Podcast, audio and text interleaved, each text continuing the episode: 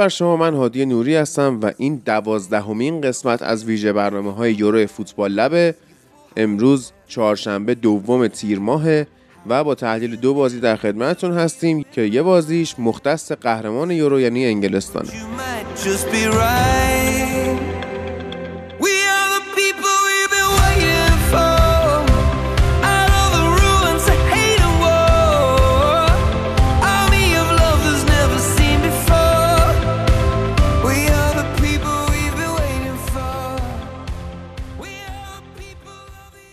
خب انگلیس دیشب بازیشو مقابل جمهوری چک برد ولی واقعا عملکرد ناامید کننده ما دیدیم از یه سری از بازیکنها چه به لحاظ فردی چه به لحاظ تاکتیکی و مربی هم واقعا عملکرد ناامید کننده ای داشت. آقای گرت ساوتگیت که مصاحبه بعد از بازیش هم خیلی جالب و واقعا این نشون میده که این آدم صلاحیت تمرین دادن تیم سوم داربی کانتی رو هم نداره.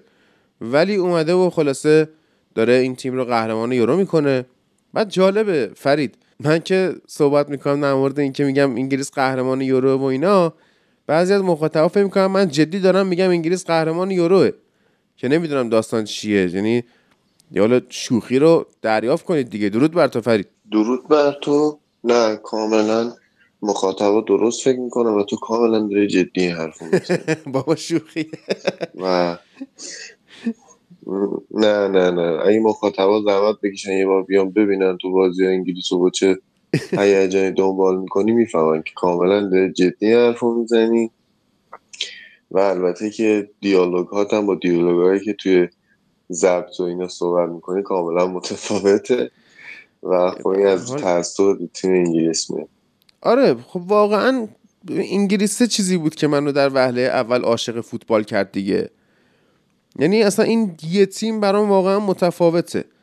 دیدی که بهش دارم هیچ وقت اون دید منطقی نمیشه. درسته که الان میایم نقدش می‌کنیم تحلیلش می‌کنیم از همه جنبه ها بررسیش می‌کنیم ولی وقتی که موقع تماشای اون بازی میشه وقتی که می‌خوام نظر بدم در مورد انگلیس حسم بگم همیشه اون تعصبه هست و نمی‌تونم اینو کاریش کنم. و حال هر کسی شاید توی زندگیش یه همچین المانی داشته باشه که این حس بهش داشته باشه. اما گرت ساوتگیت مصاحبه کرده و گفته که دلیل این که من نذاشتم تیم انگلیس با آزادی بیشتری حمله بکنه بریم واسه گلای دوم سوم چهارم match fitness بوده. یعنی می‌خواستیم که بازیکنها رو آماده نگه داریم زیاد بهشون فشار نیاد. خب هری کین رو کشتی تو. من دیروز بود تو ضبط گفتم که هری کین گفته من خستم. خب بعد کالورت لوین بدبخت رو برای چی بازی نمیدی. هری کین واقعا دیگه نیمه دوم بازی تعطیل بود. من هر لحظه می‌گفتم این الان میشینه زمین یا حداقل مثل اریکسن دیگه سکته می‌کنه و به حال قلبش رو می‌گیره. خیلی افتضاح وضعیت هری کین بعد تو فکر match fitness ی فکر کاپیتان تیم نیستی؟ من واقعا نمی‌فهمم فرید. واقعا match fitness ی که بخواد با این گزینه هایی که بازی میده بهشون باشه خیلی عجیبه. یعنی بهترین ترکیب رو تو بی اهمیت ترین بازی گروه استفاده کرده. اگه اسمش match fitness ه باید بلد باشه که چجوری اینا رو در واقع چرخشی بازی بده. بعد مگه تو تورنمنت ما به match fitness فکر می‌کنیم مثلا تیمایی مثل یونان یا تیمایی مثل اسپانیا و آلمان اینا کلا 11 تا بازیکن دارن می‌ذارن و میان و تا بعضی موقع هم تا قهرمانی میان. اون چیزی که برای match fitness میگن اون برای مثلا لیگیه با 38 تا بازی و 10 تا بازی جام حذفی و 15 تا بازی لیگ قهرمانان. و دوم که من فکر کنم انگلیس زیادی squad ش پره و این ضرر زده به انگلیس. به خاطر اینکه برای آروم نگه داشتن در واقع جو تیم این ترکیب های عجیب غریب رو می‌بینیم. مثلا آقای ساوتگیت برعکس چهره ای که فکر می‌کنه خیلی مدیره جرأت استفاده نکردن از یه سری بازیکنان رو نداره جرأت ریسک کردن رو نداره. همونجوری که در مورد پیکفورد ما از خیلی وقت قبل از یورو گفتیم آقا این آدم پیکفورد رو می‌ذاره. جرأت استفاده از بله. هندرسون رو نداره. می‌دونیم که مصوم شد ولی جرأتش رو نداشت دیگه. یا مثلا استفاده همزمان از تایرون مینگز و مگایر که دیشب اتفاق افتاد ما دقیقه هفتاد بازی سوم که اگه مساوی هم می‌شد به عقیده خیلی بهتر هم بود برای انگلیس. دقیقا. و این خب یعنی که این آدم ریسک نمی‌کنه. یا حتی انتقاداتی که در مورد تریپیر شد بهش که چرا نگاهشی دفاع چپ کاملا این تغییر رو ایجاد کرد.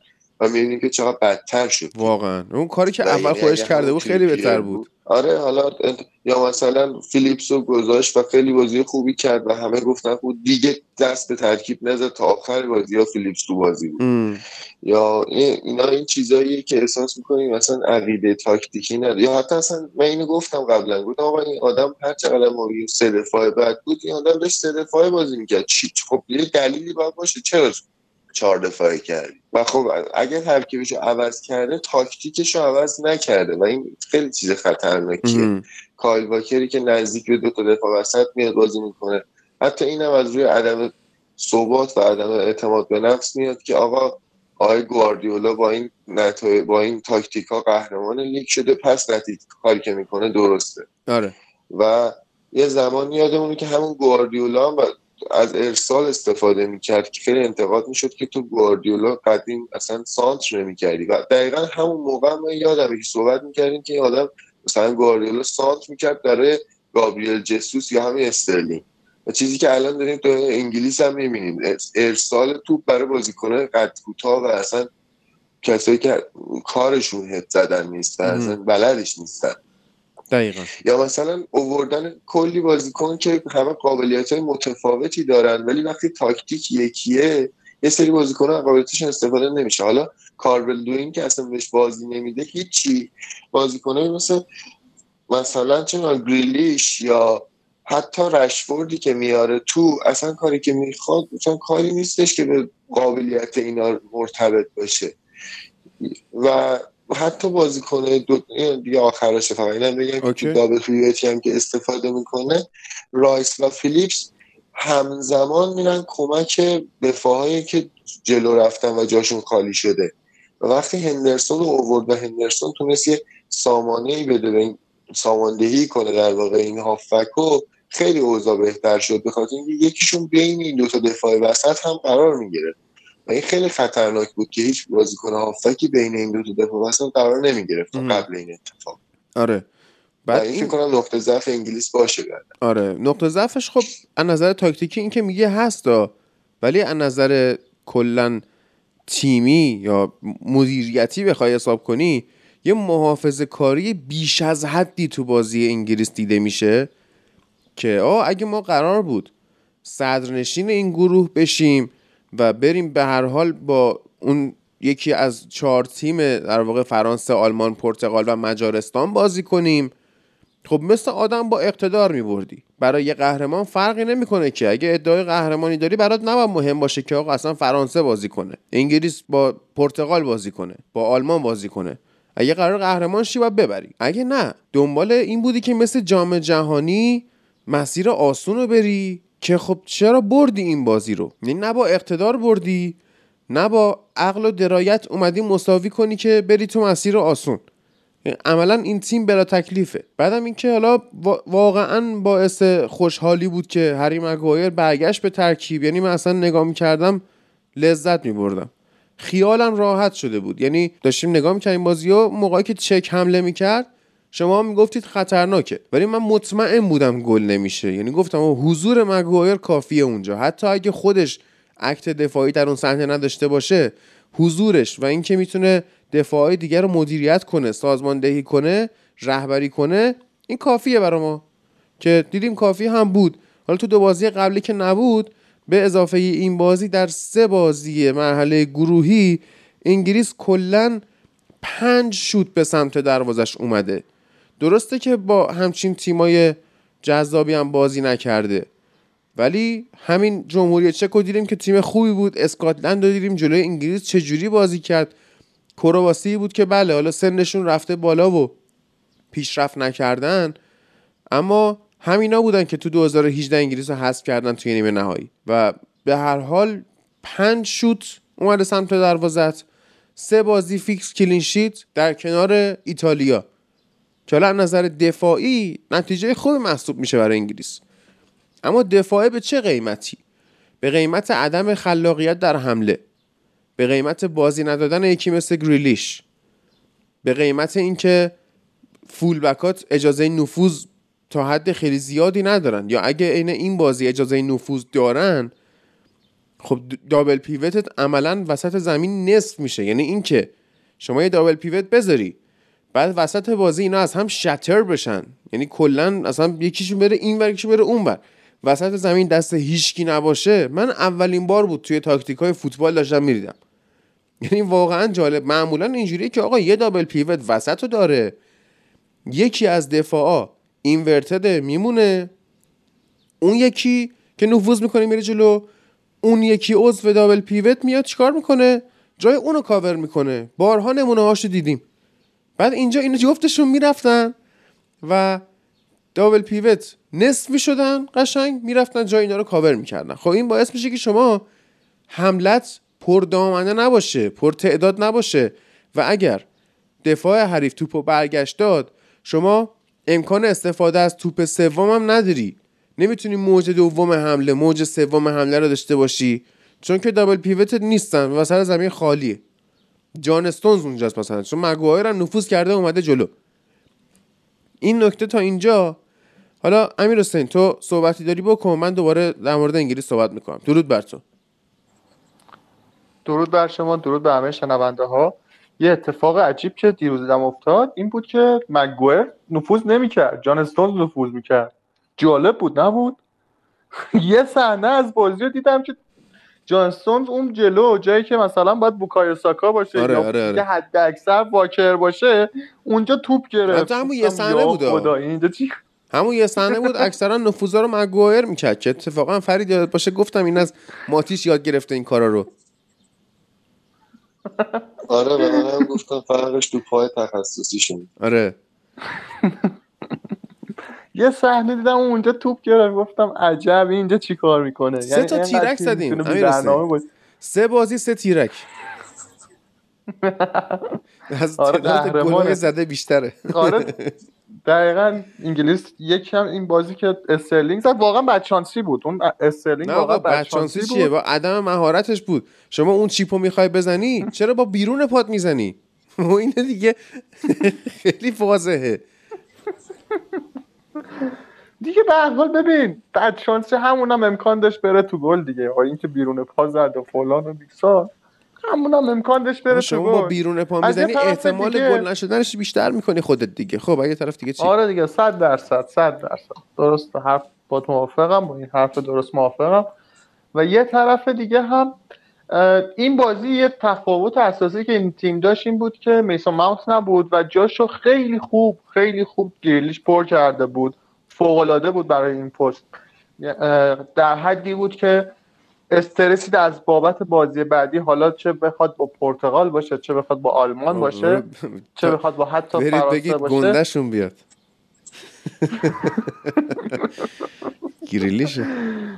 آره دقیقا انتظار یعنی انتظار ندارم که بخواد زیاد مشکلی برامون پیش بیاد و گلیش از پسش برمیاد. البته اگر تعویض بیخود انجام نده بیرونش نیاره دقیقه 60 از این کارا نکنه چون که با ماونت از این کارا نمی‌کنه. ولی با گریلیش از این کارا می‌کنه متاسفانه. و یه صحنه جالب دیگه هم که دیدم من یه صحنه بود استرلینگ و گریلیش و رایس کنار هم دیگه وایساده بودن. و یه لحظه یادم اومد که هر کدومشون کاپیتان تیم خودشون هستن ام. و جالب بود برام حتی مگوایر هم بود تو اون کادر. آره جالب بود برام این چهارتا کنار هم هندرسون دیگه. هم میومد مثلا در کنار اینا قرار می‌گیره پنج تا کاپیتان تو زمین بوده آره جالب آره. بود برای هم و با این همه اوصاف مثلا وقتی که هندرسون هم اومد توی زمین کاپیتانی هنوز رو دست کین بود ام. که اینم که داشت میمرد راه نمی‌رفت نا نداشت فقط اینجوری خیلی نرم انگار می‌خواد سرد کنه. داشت میدوید تو زمین منتظر بود این تعویزش کنه. ولی آخرم تعویزش نکرد. خیلی. خیلی عجیبه. واقعا احمقانه است این نحوه بازی گرفتن از هری کین. و من اینو تو بازی قبلی هم گفته بودم. باز هم باید اشاره کنم که تمام تاکتیک های گرث ساوتگیت یه میکسیه. یعنی انگار که مربی های لیگ برتر رو جمجمه هاشون رو باز کردی مغزاشون رو برداشتی. انداختی تو بلندر اینا با هم میکس شده. بعد اینا رو تو با یه پارچ ریختی توی قالب مغز. بعد گفتی که اینو بذار تو کله ساوتگیت. منتها اگه اینجوری بود هم خیلی خوب می‌شد. این برداشته از هم مربی یه تیکش برداشته. تاکتیک تیم ملی شبیه این لافت و شکای چل تیکه شده. یعنی یه تیکش مثلا عکس تراکتوریه بعد بغلش یه گله اون بر عکس مثلا یه درخته و پایینش عکس غروب آفتابه. یعنی همه رو با هم داره. بعد خیلی ناجوره واقعا. من فکر کنم بهترین مربی که می‌دونست از این اسکواد بازی بگیره برندان راجرز بود. امین عزیز درود بر تو. سلام صدا من داری یادی بله بله. ببخشید من می‌پرسم چون اینجا نت فوق العاده ضعیفه امروز. عالی. و حالا آره من فکر کنم دو جمله آخرت رو هم نشنیدم ولی رو تاپیک خود انگلیس چک بودیم اگه اشتباه نکنم. آره. و خب ساوتگیت رو کاملا توضیح دادی. دقیقا همون لاف که هست. ما دیشب بازی رو که با هم می‌دیدیم هر بازیکنی که صاحب توپ می‌شد تاثیرات مربیش رو برش می‌دیدیم و هیچی از ساوتگیت نمی‌دیدیم. یعنی حتی اونجایی که لوک شا لو می‌داد و مگوایر جمع می‌کرد اون بخش پازل منچستر بود. بخش راست که واکر برمیگشت و حالا استرلینگ میومد و ساکا که اینا هم جابجا می‌شدن. اون سیتی بود و آرتتایی که خودش باز تو مغز گواردیولاست. و اتفاقات عجیب و غریب دیگه و کینی که تعویض نمیشه. انگلستان من خیلی دوست داشتم که خوب شه قهرمان شه ولی نمی‌تونم به شانس بدم و خودت هم می‌دونی که با گرت ساوتگیت شما هیچ شانسی ندارید انصافا. یعنی اسکاتلندی که فقط یک امتیاز از انگلستان گرفته و این خودش یک نکته بده و اسکاتلند عملا حرفی جلوی چک و کرواسی نداشته و چجوری این انگلستان بهش امتیاز داده و حالا با عنوان تیم چهارم هست شدن رفتن کنار. ولی خب حالا هر اتفاقی هم بیفته به نظر من این درست بازی نگرفتن از بازیکن ها نداشتن تاکتیک درست. بازی زمان ما قبل یورو می‌گفتیم اوکی سه تا دفاراس می‌ذاره یه مهاجم نوک گل می‌زنه. الان دفاراس نداره که سانت بکشه و گل بزنه و اونم کنسل خبری نیست دیگه. هافبکاش هم درست نمی‌تونه بازی بگیره و یه آدم تو اون تیم یه آدم خوب اونجاست این جک رو درست بازی. من واقعا اعصابم خورد میشه. یعنی حالا شما بحث تاکتیکیش رو کامل گفتید. ولی سر همون گل رایم استرلینگ من خود اون ارسالش رو کاری ندارم. پاسی که قبلش با سر به هریکین داد به نظرم اون پاس گل بهتری بود حتی.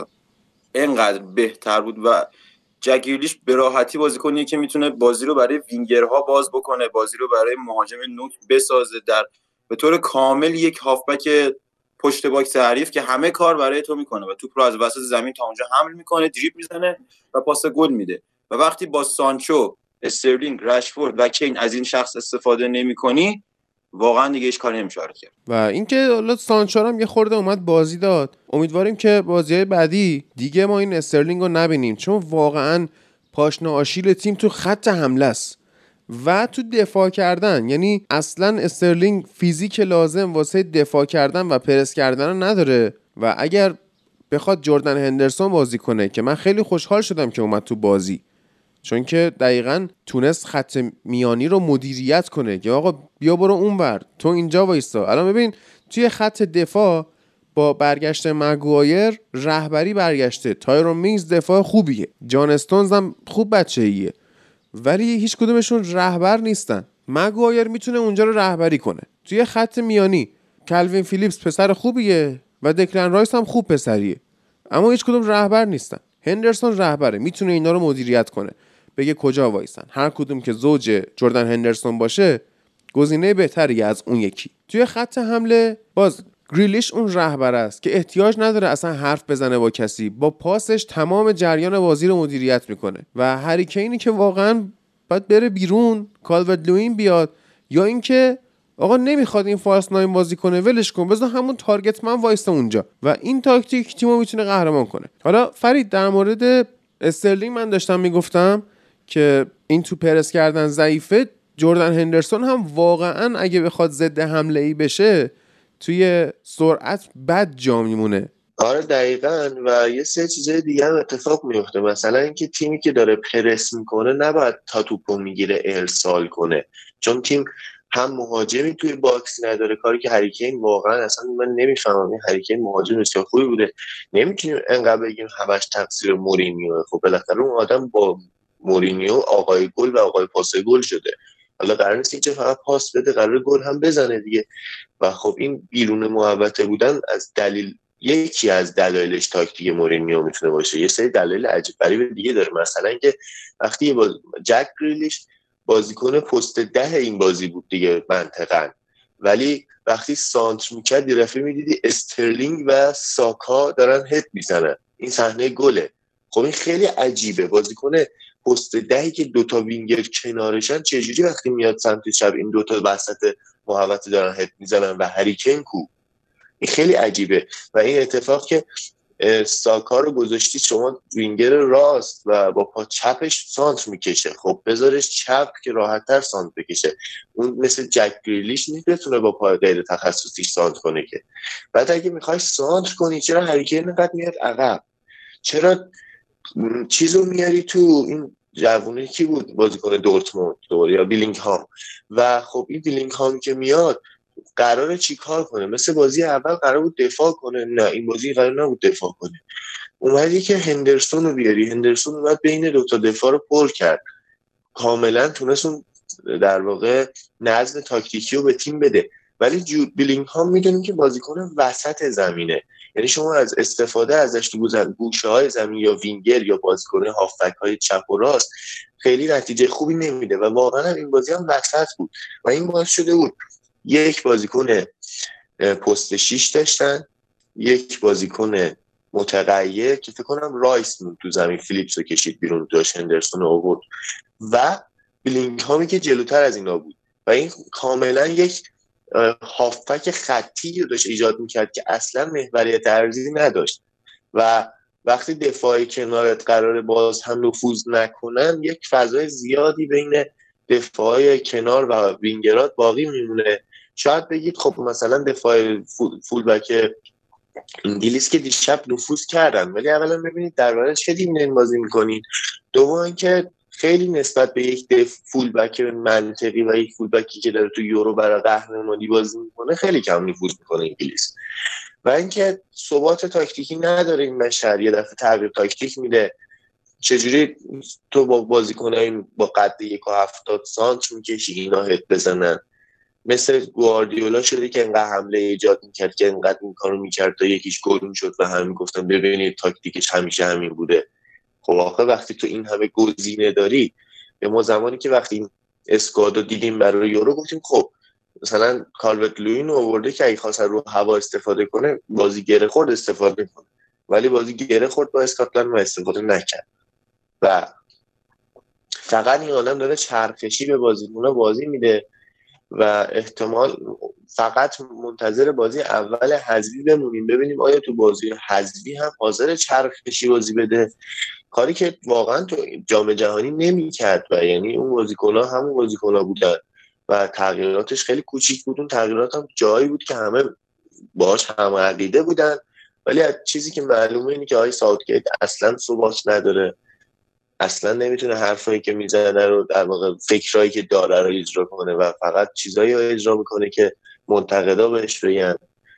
تریپیر رو گذاشت انتقاد شد بعد الان دیدیم که چقدر بهتر از لوک ولی جرات نداره تریپیر رو بذاره.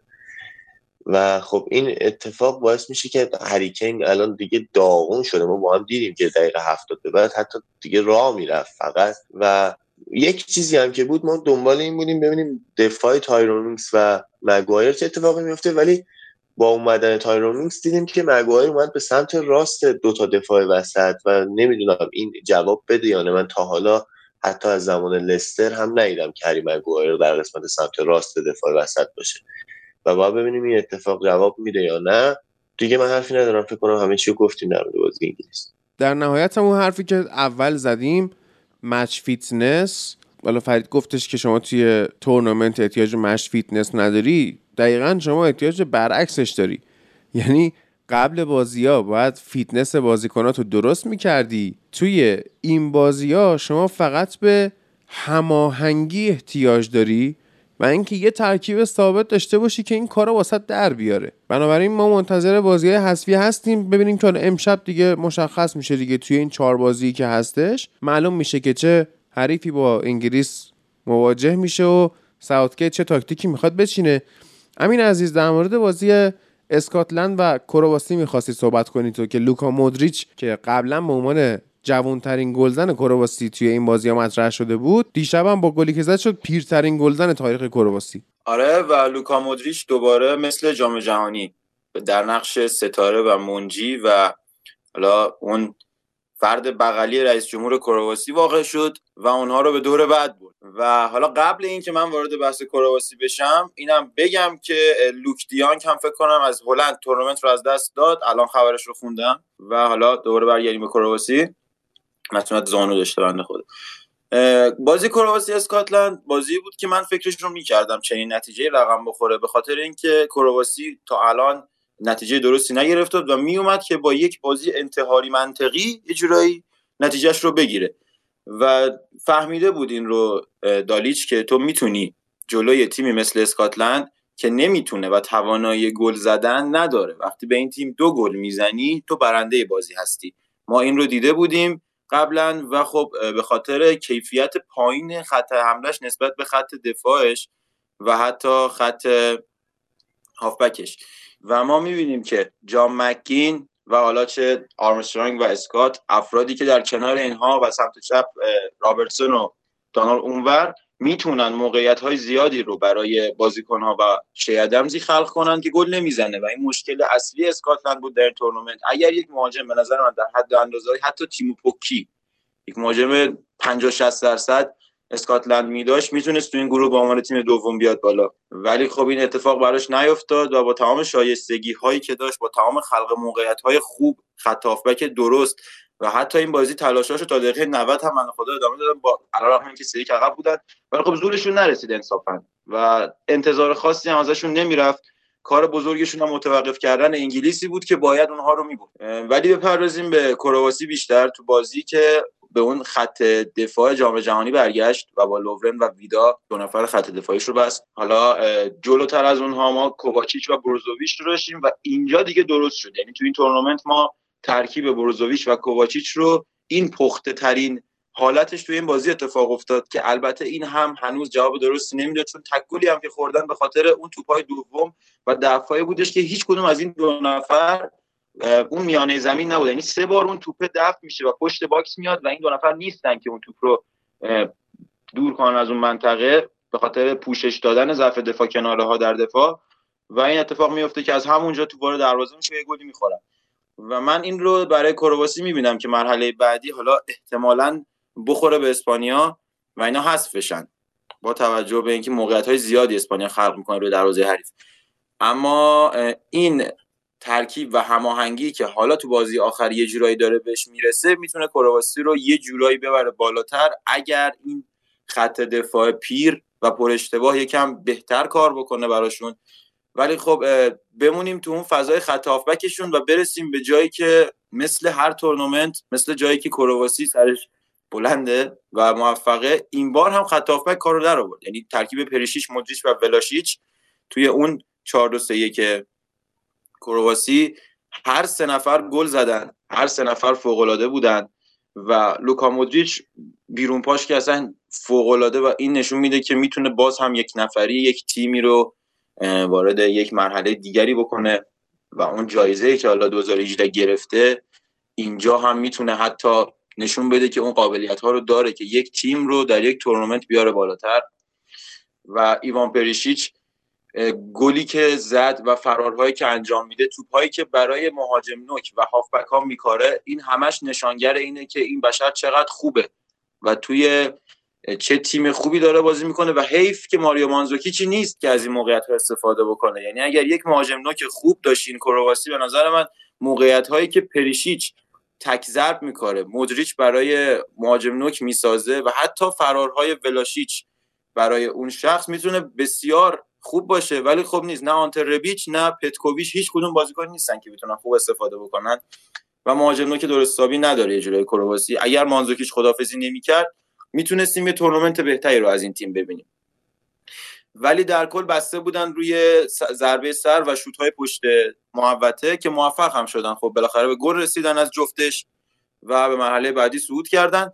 و تو مرحله بعدی چه اتفاقاتی دقیقا میفته ولی احتمال اینکه بخورم به اسپانیا هستشن خیلی زیاده و اینکه این خط دفاع و این خط دفاع پر اشتباه کرواسی که سنش هم رفته بالا و ما این بازیکن ها رو به عنوان بازیکن های تاپ نمی‌شناسیم. یعنی نه لاورن نه ویدا رو نمی‌تونیم قبول بکنیم به عنوان بازیکن های بدون اشتباه و دفاع کناراش که خب همین شکلی هستن. به نظرم کم ثباته و اون گلر درست رو هم دیگه نه. یعنی هم دیگه نیست. و اینها دیگه نمی‌تونن آنچنان ثباتی رو داشته باشن در تمام تورنمنت ولی می‌تونن خیلی آبرومندانه حذف بشن. من آیندهشون رو گفتم. و این اسکاتلند دست و پا رو خوب تونستن ببرن و به عنوان تیم دوم بیان بالا. فرید. همین در مورد بازی اسکاتلند و کرواسی. خب من فکر می‌کنم که در مورد این بازی ما یه سری اتفاقا داریم. این کرواسی در واقع ما تو کل این سه بازی دیدیم که پلن خاصی جز شوت زدن یا حرکت های دو نفره که یک نفر از روی از کنار تو حرکت کنه تا اون یکی در موقعیت بهتری ضربه شوت رو بزنه ندیدیم. و این به خاطر فکر می‌کنم سن بالای بازیکنان کرواسیه که دیگه راه حل دیگه برای اینکه به گل برسونن تیمو ندارن. و اینکه مثلا بازیکن چالتا چار رو دیگه تو دفاع وسط نذاشته بود و از لوورن استفاده کرد که این خیلی خطرناکه. چون دو تا بازیکن سنهای بالایی دارن و همونجور که امین گفت خیلی راحت میشه در واقع ازشون رد شد. اما بازیکنهای خوبی هم دارن. مثلا نیکولا ولاسیش بازیکن خوبیه. بازیکن رونده و یک مقدار حالا نه اونقدر که بگیم بازیکن خیلی تاکتیک در واقع شعور تاکتیکی داشته باشه اما یک مقدار بین بروزوویچ و مودریچ رو پوشش میده و با عنوان یک وینگر اینکه فضای بین دو تا هافک مسن رو پوشش بدی خیلی کار مثبتیه. و چون سنش هم کمه این انرژی رو داره که این کارو بکنه. ولی حتی جالبه که مثلا ایوان پرشیچ اونور این کارو در واقع حاضر نیست به خاطر اینکه کمک کنه به هافک به بین بروزوویچ و کوواچیچ نزدیک بشه و سعی می‌کنه بیشتر یک مقدار جلوتر از اونا و نزدیک به مهاجم نوک که این باشه بازی کنه. من نمی‌خوام بگم که این اشتباه شاید در نظر تاکتیکی این روشی گذاشتن. یا اینکه پرشیس دیگه سنش بالاست و نمی‌تونه این کارو بکنه. ولی می‌دونم که کاری که بلاستیش می‌کنه خیلی مهمه و شاید تو بازی حذفی یه همچین کارهایی باعث تیم حداقل تو بازی بمونه و این پرسی که می‌خوای بکنی و بازیکن هافک سنشون زیاده و فرشیش هم همینطور این بازیکن حداقل می‌تونه یک مقداری خیال تیم رو از نظر پرس از جلو راحت کنه و بازیکن خوبی هم که دیدیم از اول در واقع بازیکن خوب که نسبت به تیمی که دارن این دفاع چپشون گواردیول که بازی اول هم جلو انگلیس بازی خوبی از خودش نشون داد بازیکن خوبیه. یه بازیکن کم اشتباهه و تو توی پستی که بازی می‌کنه پاس اشتباه کم میده سانتراش می‌رسه. ولی خب ریسک هم نداره دیگه. کار هیجانی یا کار احساسی ازش نمی‌بینی که باعث ایجاد موقعیت و خلاقیت باشه. و خب در مورد اسکاتلند هم که واقعا چیزی نداشتین اسکاتلند و تن بدشانسی هم آورد سر گیلمور و استفاده از مکتومنه که فکر کنم همچنان شما موافقه که تو دفاع وسط داره خوب بازی می‌کنه. ولی من به نظرم که گذاشتنش تو دفاع وسط یک ذره زیادی از کاربرداش کم می‌کنه. ولی خب واقعا دفاع هم ندارن. تو بازی با انگلیس دیدیم که اون هانلی دفاع خوبیه. ولی خب منطقی نیستش که شما سه تا دفاع وسط داری و یکیش دفاع چپ تخصصیه یا یکیش هافبکه. کلا یه هانلی هستش که قبلا هم دفاع وسط بوده کلا پستش دفاع وسطه. و خب نسبت به تیمی که اسکواد کلا ضعیفی داره تیم بدی نیست. و تو این سه تا بازی نشون داد که حداقل بازی با با یه تیم بریتانیایی چقدر براش مهمه. چون دیگه در مورد بقیه بازیاش خیلی آنالیز تاکتیکی نمیشه انجام داد. کاری که چک با این تیما کرده کاری کرده که نشه اصلا آنالیزشون کرد. چون یه بازی منطقی باشون کرده و امتیازی کافی ازشون گرفته. و خب حالا باید بریم ببینیم انگلیس و چک و کرواسی چه شکلی میشه بازیاشون و بعدا چه اتفاقی تو گروه تو بازی حذفی میفته حالا بازی که امشب هستش اسلوواکی و اسپانیاس سوئد و لهستانه و پرتغال فرانسه هم که بعدشه. آلمان و مجارستان هم که باهاش همزمانه. اما ما live هم خواهیم داشت امشب بعد از بازی پرتغال فرانسه که ببینیم چه اتفاقایی میفته و فردا دیگه مرحله گروهی هم تموم میشه. باز یه پنجره باز میشه براتون بین مچده سه و چهار که فانتزی رو یه سر و سامونی بهش بدید و اگر بازیکنی داشتید از تیمای حذف شده بندازید بره و محبت کنید. گریلیش رو توی فانتزیاتون نذارید بذارید بازیشو بکنه. امیر حسین پیش در مورد بازی امروز چیه؟ به نظر من امروز فرانسه یه مساوی می‌خواد بگیره از پرتغال. زیاد تلاش آنچنانی برای بردن نمی‌کنه ولی برای نباختن تلاش می‌کنه. برنامهش نیست که اول شه. حدس می‌زنم. آلمان هم 100 درصد مجارستان رو می‌بره. با اختلاف دو گل می‌بره آلمان. مجارستان. تیم سوم پرتغال میاد بالا. تیم سوم پرتغال. فرید نظر تو من فکر می‌کنم که الان داشتن ترکیبای پیشنهاد در مورد پیش بینی شده بازی ها رو می‌دیدم اگر فکر کنیم که باز هم سمدو تو زمینه که خب خیلی اوضاع خطرناکی برای پرتغال ایجاد خواهد کرد حداقل یه تغییر کوچیکی کرده. ترکیب پیش بینی شده اینه که رناتو سانچز رو به جای ویلیام کاروالیو آورده. این یعنی یک چهار یک چهار یک. و اگر بتونه این چهار یک چهار یک تبدیل به یک چهار یک چهار یک که بشه که کریستیانو رونالدو مثل هریکین بر نگرد و بیرون از محوطه بخواد کمک کنه احتمال داره که این ترکیب جواب بده. و در مورد فرانسه که جلوش هم هست خیلی مثل اینکه نمی‌خواد تغییری بده. مثلا جوز کونده رو گذاشته دفاع راست و تولیسو رو آورده تو آفبک و خب این فقط برای اینه که سودش قطعی شده و می‌خواد یه سری بازیکناش رو نگه داره برای بازی حذفی.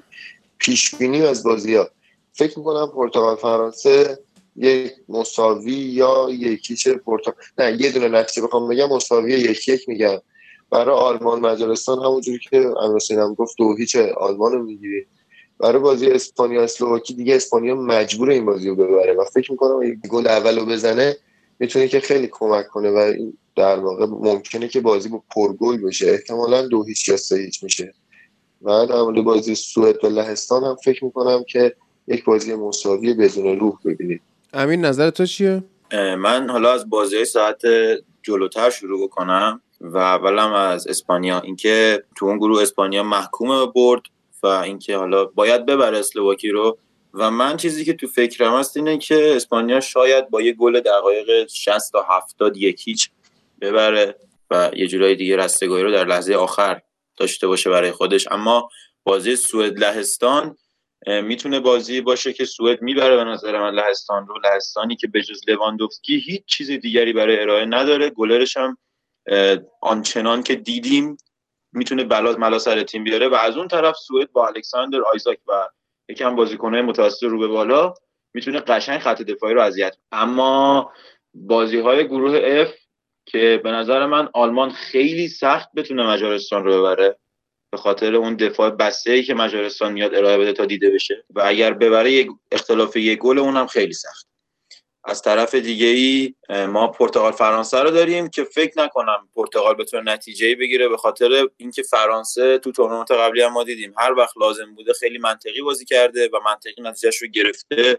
حالا این بازی که یکیچ چه یه سف سف می‌تونه اونها رو مراحل بعدی راحتتر برسونه رفتن و فشاری هم روشون نیست. اما اگر پرتغال بتونه از هافبکاش درست استفاده بکنه این می‌تونه این بازی رو ببره. ولی به نظر من دوباره سانتوش اون اشتباه رو می‌کنه و همین بلا سرش میاد. حالا ببینیم دقیقا چی میشه. امیر حسین بگو.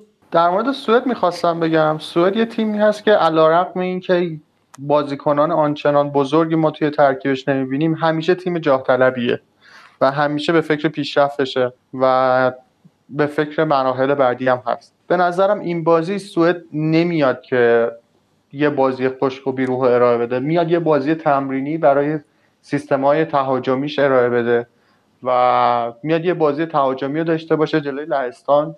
صرفا جهت تمرین برای مراحل بعدی. اینو ما توی سوئد دیدیم که همیشه به فکر اینه که از مراحل بیاد بالا هر جوری شده. سری جام جهانی قبلی هم همه دیدیم دیگه. با اینکه هیچکس انتظار نداشت از سوئد تقریبا میشه گفت حالا با همون بازیکنهای سطح متوسطش هم یه تیمی بود که اذیت می‌کرد. از همین آلمان رو گرفته تا مراحل بالاتر. به نظرم سوئد میاد که حمله کنه و با یه سیستم جدید با یه سیستمی که زیاد مثل بازی قبلی به فکر دفاع پرتعداد نیست مثل بازی اسپانیا نیست براش و سودش هم قطعیه. به نظرم میاد اینجا که یه دست و پنجه نرم کنه و خط حمله خودش رو محک بزنه. فرید فقط نکته آخری که بگم اینه که مورینیو خیلی انتقاد کرده از تاکتیک های مربی پرتغال نه به خاطر یکی مثل نلسون سمدو بلکه به خاطر عدم استفاده صحیح از فرناندز. منتها بیشتر از مربی خود فرناندز رو مقصر دونسته توی این امر. و میگه که این اصلا خوب کار نمی‌کنه و ما با وجود فرناندز داریم ده نفره بازی می‌کنیم. به نظرت انتقاد به کی وارده؟ به نظرم انتقاد اول به مربی وارده به خاطر اینکه ما برونو رو دیدیم تو توی باشگاهش و دیدیم که چقدر خوبه. انتقاد دوم به ضعف اسکواد ارتباط داره. شاید بگین آقا پرتغال که کلی وینگر داره. حالا مثلا توضیح میدم که چرا میگم ضعف اسکواد بازیکنایی که کنار برونو بازی می‌کنن از جوتا گرفته تا برناردو سیلوا و حتی رونالدو یا گزینه های دیگه که بیرونن بازیکنایی نیستن که بخوان با پاسهای کوتاه توپ بگیرن و با پاسهای کوتاه ادامه بدن. بازیکنایی با رانهای زیادن که مثل گلی که زدن به آلمان قرار یکی از عقب ساند کنه یه بازیکنی مثل برونو فرار کنه و توپو بکاره و ساند کنه برای کسی و اون جوتا بکاره برای رونالدو. اینجوری می‌بینی وینگر راست برای وینگر چپ و ضربه نهایی مهاجم نوک. این چیکار می‌کنه؟ کلا پست ده و بازی خارج می‌کنه. پست دهی که می‌خواد با آرامش به تیم بازی بده و بخواد پاس بده و بخواد موقعیت سازی کنه توی موقعیت های حمله پرتغال که قرار خیلی سریع باشه و تیم حریف رو غافلگیر کنه معلومه که جواب نمیده. ما اول یورو در preview گفتیم که احتمالا بذارتش بیرون و 442 خطی بازی کنه و احتمالا آندر سیلوا رو بذاره کنار رونالدو. ولی دیدیم که با توجه به فصل خوب برونو این آدم هم خیلی اعتماد به نفس نداشت و گذاشت برونو باشه و گفت هر کاری کنیم بهترین بازیکن یکی بهترین بازیکن لیگ انگلیس بوده و خیلی بازیکن خوبی بوده این فصل. اما خب واقعا به تاکتیک پرتغال نمی‌خوره این پست ده. یعنی حتی در واقع پست ده رو که نمی‌تونه خوب اجرا کنه حتی نمی‌تونه بیاد کمک کنه برای توپگیری. به خاطر اینکه حالا حداقل تو بازی آلمان اینجوری بود و بازی قبلی هم به خاطر ضعف تیما بود که اینقدر سخت نشده بود. یعنی مثلا بازی با مجارستان برونو نیازی نبود. و توی بلوک دفاعی زیاد مجارستان پاست های کوتاه دیده نمیشه که خیلی تاثیری نداره چون همه می‌رسه. ولی تو بازی های مهم می‌بینی که با انتقال سریع توپ از دفاع به حمله پرتغال چقدر راحت پست ده خارج میشه. و من همچنان امیدوارم که برونو رو بذاره بیرون. کاری با ضعف باز اون بازیکن ندارم. کلا فکر می‌کنم که به تاکتیک پرتغال نمی‌خوره ببینید پرتغال علیرغم اینکه حالا میگید که سیستمش اینجوری که دوست داره ضد حمله ها با خط پاسای خیلی بلند رو داشته باشه اما وقتی که 4 3 3 بازی کنه این امکانم براش کاملا فراهمه که رونالدو بیاد وینگر سمت چپ بازی کنه ژوتا بره نوک بازی کنه یه دونه پست ده تخصصی داشته باشن مثل برونو بازی سازی انجام بده و خیلی راحت با بازی مالکانه بخواد جلو بره. این امکان کاملا براش فراهمه و من بازم ضعف و همون مربی می‌بینم که درسته که ما میگیم که عمق آنچنانی نداره اما حداقل حداقلش اینه که 11 تا بازیکن متوسط رو به بالا و حتی تعدادی هم بازیکن کلاس جهانی دارن که می‌تونن راحت با بازی مالکانه هم بازی رو پیش ببرن. اگه بخوان همین کار رو جلوی مثلا دیگه جلوی فرانسه که نمی‌تونه این کار رو کنه چون که فرانسه با اون سرعت امباپه کاملا اگر بخوان بازی مالکانه رو انجام بدن روی ضد حمله ها خیلی زهردار می‌تونه باشن برای پرتغال از جلوی فرانسه که گذشت ولی جلوی یه تیمی مثل آلمان این اتفاق می‌تونست کامل بیفته. راحت می‌تونست یه بازی مالکانه رو از خودش نشون بده. وقتی که حالا یه بازیکنی درست ما می‌دیدیم که کروس خیلی خوب داشت بازی می‌کرد خیلی خوب توپا رو در می آورد اما این به تاکتیک و بازی پرتغال هم برمیگشت که کوروس قاعدتا بازیکنی نیست که بخواد زیاد توی درگیری ها شرکت کنه خیلی بخواد توپ اون وسط جمع کنه و پاس بده. همچین بازیکنی نبود و گندوان هم که همه می‌دونیم توی وقتی که هافک دفاعی بازی می‌کنه خیلی ضعف از خودش نشون میده. و پرتغال از این ضعف استفاده نکرد. و من اینو مشکل مربی می‌دونم بیشتر تا مشکل اسکواد. آخه یه چیزی هست. اینکه وقتی شما تو تاکتیک ضد حمله تونستی به آلمان گل بزنی چرا باید با مالکیت این کارو کنی؟ نیمه اول اگه پرتغال خوب بود به خاطر این که آلمان حمله می‌کرد. و در زمان حمله آلمان بود که با ضد حمله هاش تونست خیلی خطر ایجاد کنه و واقعا پرتغال چند ساله حالا شاید ضعف مربی باشه که سبکش این مدلیه ولی بالاخره با این سبک تا حالا جواب داده پرتغال. و من اگه میگم رونالدو رو باید نوش برای اینکه اون بازیکنهای وینگر باید بتونن که فضای زیادی رو بودوان که از دفاع به حمله بیاد. و خب رونالدو رو اگه بذاره سمت چپ درست اگه برونو باشه و بتونه با تمپو و در واقع با حرکت پست ده تیم به بالا بیاد آره شاید از نظر تاکتیکی تاکتیک زیبایی باشه. اما پرتغالی که دفاع ضعیفی داره دفاع مستنی داره نلسون سمدو رو داره و دو تا هافک دفاعیش هم بازیکنهای تخریبی هستن نمی‌تونی خیلی کل بازی سازی تیم رو بذاری روی برونو.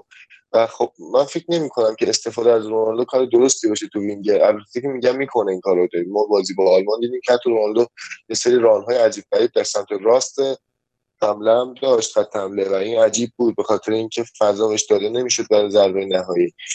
و من همچنان امیدوارم که من نلسون سمدو رو تو این بازی نبینم. چون این نلسون سمدو رو ببینیم یک رابطه لیلی و مجنون بین امباپه و نلسون سمدو تشکیل خواهد شد. چون بسیار بازی بدی و تو بازی قبلی بهش و امباپه این فضا رو بهش نمیده که بخواد از اشتباهش استفاده نکنه. و هر اشتباهی که نلسون سمدو کنه تقریبا میشه گفت یک موقعیت بسیار خطرناک که یک گل برای فرانسه فرید گفتی امباپه این فضا رو بهش نمیده که نلسون سمدو نتونه از اشتباهاتش استفاده نکنه؟ چی شد؟ گفتم فرید یه مدت با من زیاد گشته. خب این این تاثیرات اونه. الا ایا حال؟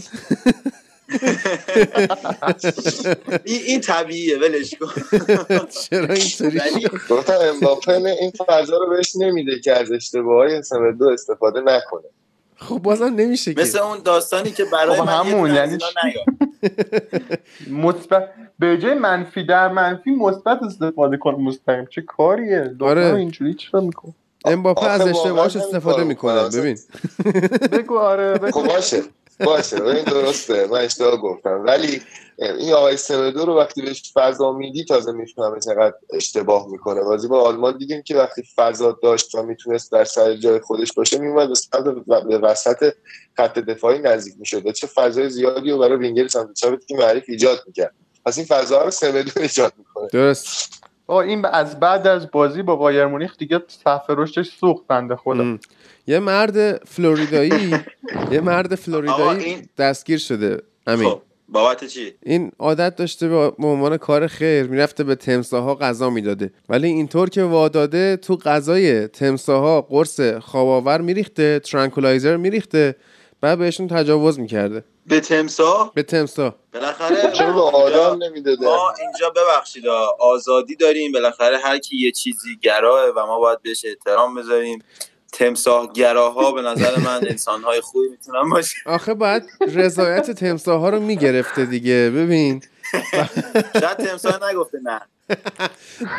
نه دیگه هر تمسایی رو آوردن گفتن شما رضایت دادی یا نه این گریه کرده برگشته تو مرداب یعنی هیچ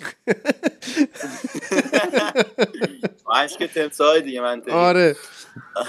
و این یه خبر. می‌خواستم یه چیزی خب بگم. می‌خواستم یه چیزی در مورد پرتغال بگم. بحث تمساه کردیم من الان واقعا دیگه حرفی ندارم. آره.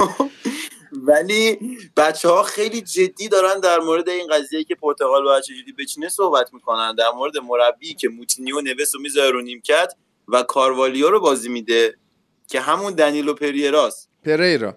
خب و- و اینا هم یعنی ول کنید این سرمربی رو یعنی کار خودش رو می‌کنه یا میاد بالا یا نمیاد احتمال اینکه بیادم خیلی زیاده. این فقط باید دو هیچ به پایین به بازی که نیاد با توجه به جدول. کار خودش رو همین یه چیزی من فقط بگم. اگر این تیم دفاعش خوب باشه و همون دوتایی که میگید درست هم میگید دنیل پریرا و ویلیام کاروالی و عین همن این تیم اگه گل اول رو بزنه برنده بازی میشه. و اگه بازی آلمانی اتفاق افتاد حداقل خوبیش بود که تو گروهی اتفاق افتاد. ما می‌بینیم چقدر پرتغال بلده که بازی رو نگه داره. و خب درسته موتینیو خیلی بازیکن خوبیه ولی بازیکن 90 دقیقه نیست. یا نوس بازیکنی نیستش که بتونه خیلی با ویلیام کاروالیو ارتباط داشته باشه یا با ریکاردو پریرا با پریرا. به خاطر اینکه در واقع این دبل پیوتی که وجود داره به خاطر نزدیک بودن این دوتا به همه و من فکر می‌کنم این دوتا دفاعیایی که خیلی هم در واقع چغر و بد بدنن و خیلی هم خشن بازی می‌کنن اگه تیم گل نخوره و بتونه با این کار جلوشو بگیره بالاخره رونالدو کسی هست که یه دونه بزنه و تک تک بازی رو ببرن مثل 2016 2016 هم به جای دنیلو پریرا ژوئا ماریو بود و دقیقا کنار ویلیام کاروالیو این دوتایی همین کارو می‌کرد فرید عزیز شما دیگه اینجا فیفا که بازی نمی‌کنی پنج نفر رو بذاری عقب پنج نفر رو بذاری که این خطرناکه. دو دو نفر یکی رو می‌ذاری اینجا. اینا قیافه هاشون هم حتی شبیه همه. مدل ریشاشون هم شبیه همه. یعنی کلا اینا یه نفرن و اینا رو می‌ذاره تو دو پست و اینا نمی‌تونن بازی کنن. این اونو می‌زنه اون اینو می‌زنه. دعواشون میشه. ولکن مثل انسان های خوب یا یه نفر بذارد بین اینا. یا کنارش نوسی موتینیوی یه رناتوی. دکتر سعید سکوی چی میگه اینجور مواقع. یه دونه از اونا بذار. به خدا می‌بری ولی درست خب حالا با این تیم نمیشه کارش کرد بریم ولش کن. آره یه خبر که در مورد تمساها دادم امیر حسین یه خبر دیگه یه آگهی اومده تو سایت دیوار نوشته مموری 8 گیگ حاوی موارد دانلود شده بعد 50 هزار. ارسال فقط ارسال فقط با پیک. و به صورت محرمانه سایتش هم نوشته 50 هزار تومن مموری 8 گیگ حاوی موارد دانلود شده. بعد بعد هادی یه نکته ای چی؟ عکس آگهیه عکس رم سندیس که 128 گیگه. آره. این دو تا خبر. آره. هشدار رو بدیم که هادی به خاطر خستگیاشه که به این روز افتاد. نه اصلا خستگی تو چهرش نیست. آره. این دو تا من خبر خبر سوم این که می‌تونید تمام این فایل های اپیزود فوتبال لب رو از کانال توییت اسپورت دانلود کنید و روز بعدش توی کانال فوتبال لب قرار می‌گیره. و اگه می‌خواید واقعا خیلی به روز بتونید فایل ها رو دانلود کنید باید برید تو کانال توییت اسپورت عضو بشید و فایل رو بگیرید و دیگه فکر نمی‌کنم خبر خاصی مونده باشه. جز اینکه دیشب یکی از دوستان از مخاطب ها اومد بازی انگلیس رو با هم نگاه کردیم و وارد مرحله های حذفی که بشیم هم ما بازی های مهم رو توی کافه حضور داریم می‌تونید بیاید پیشمون و بشیم کنار هم از این معجزه قرن بیستم لذت کافی رو ببریم. آدرس هم که بهتون گفتم خیابون انقلاب خیابون 16 آذر پلاک 52 کافه پنجره. اگر می‌خواید رزرو هم بکنید من پیجش رو توی توضیحات اپیزود و توی اینستاگرام فوتبال لب می‌ذارم براتون. و بچه اگه خبر هیجان انگیزی چیزی دارید بگید. اگه نه که خدافزی کنیم. خبر هیجان انگیز این که هیچی. امروز آقای اسپانیا بازی دارن. حاج آقا مراتا هم هستن و قرار بخندیم. می‌کنن وگرنه خبری نیست فرید تو خبری داری؟ خبر که من فقط می‌خواستم برونو رو بگم که ما در واقع صحبت شده بود جلو ما اینا در موردش که دیگه گفتی. نه خبر خاصی نیست. بریم ببینیم چه خبر میشه تو بازی. امیر حسین خبری داری؟ چرا من یه خبر جدید به. دستم رسید؟ در مورد همون تمساه بود. این تمساه یه عمه داشت خوب رو پای می‌زد. میگن اونم به چلسی لینک شده. عالی شد. آقا من خبر هیجان انگیز آخر رو میدم. که مثل اینکه آتش فشان دماوند داره سعی می‌کنه فعال شه.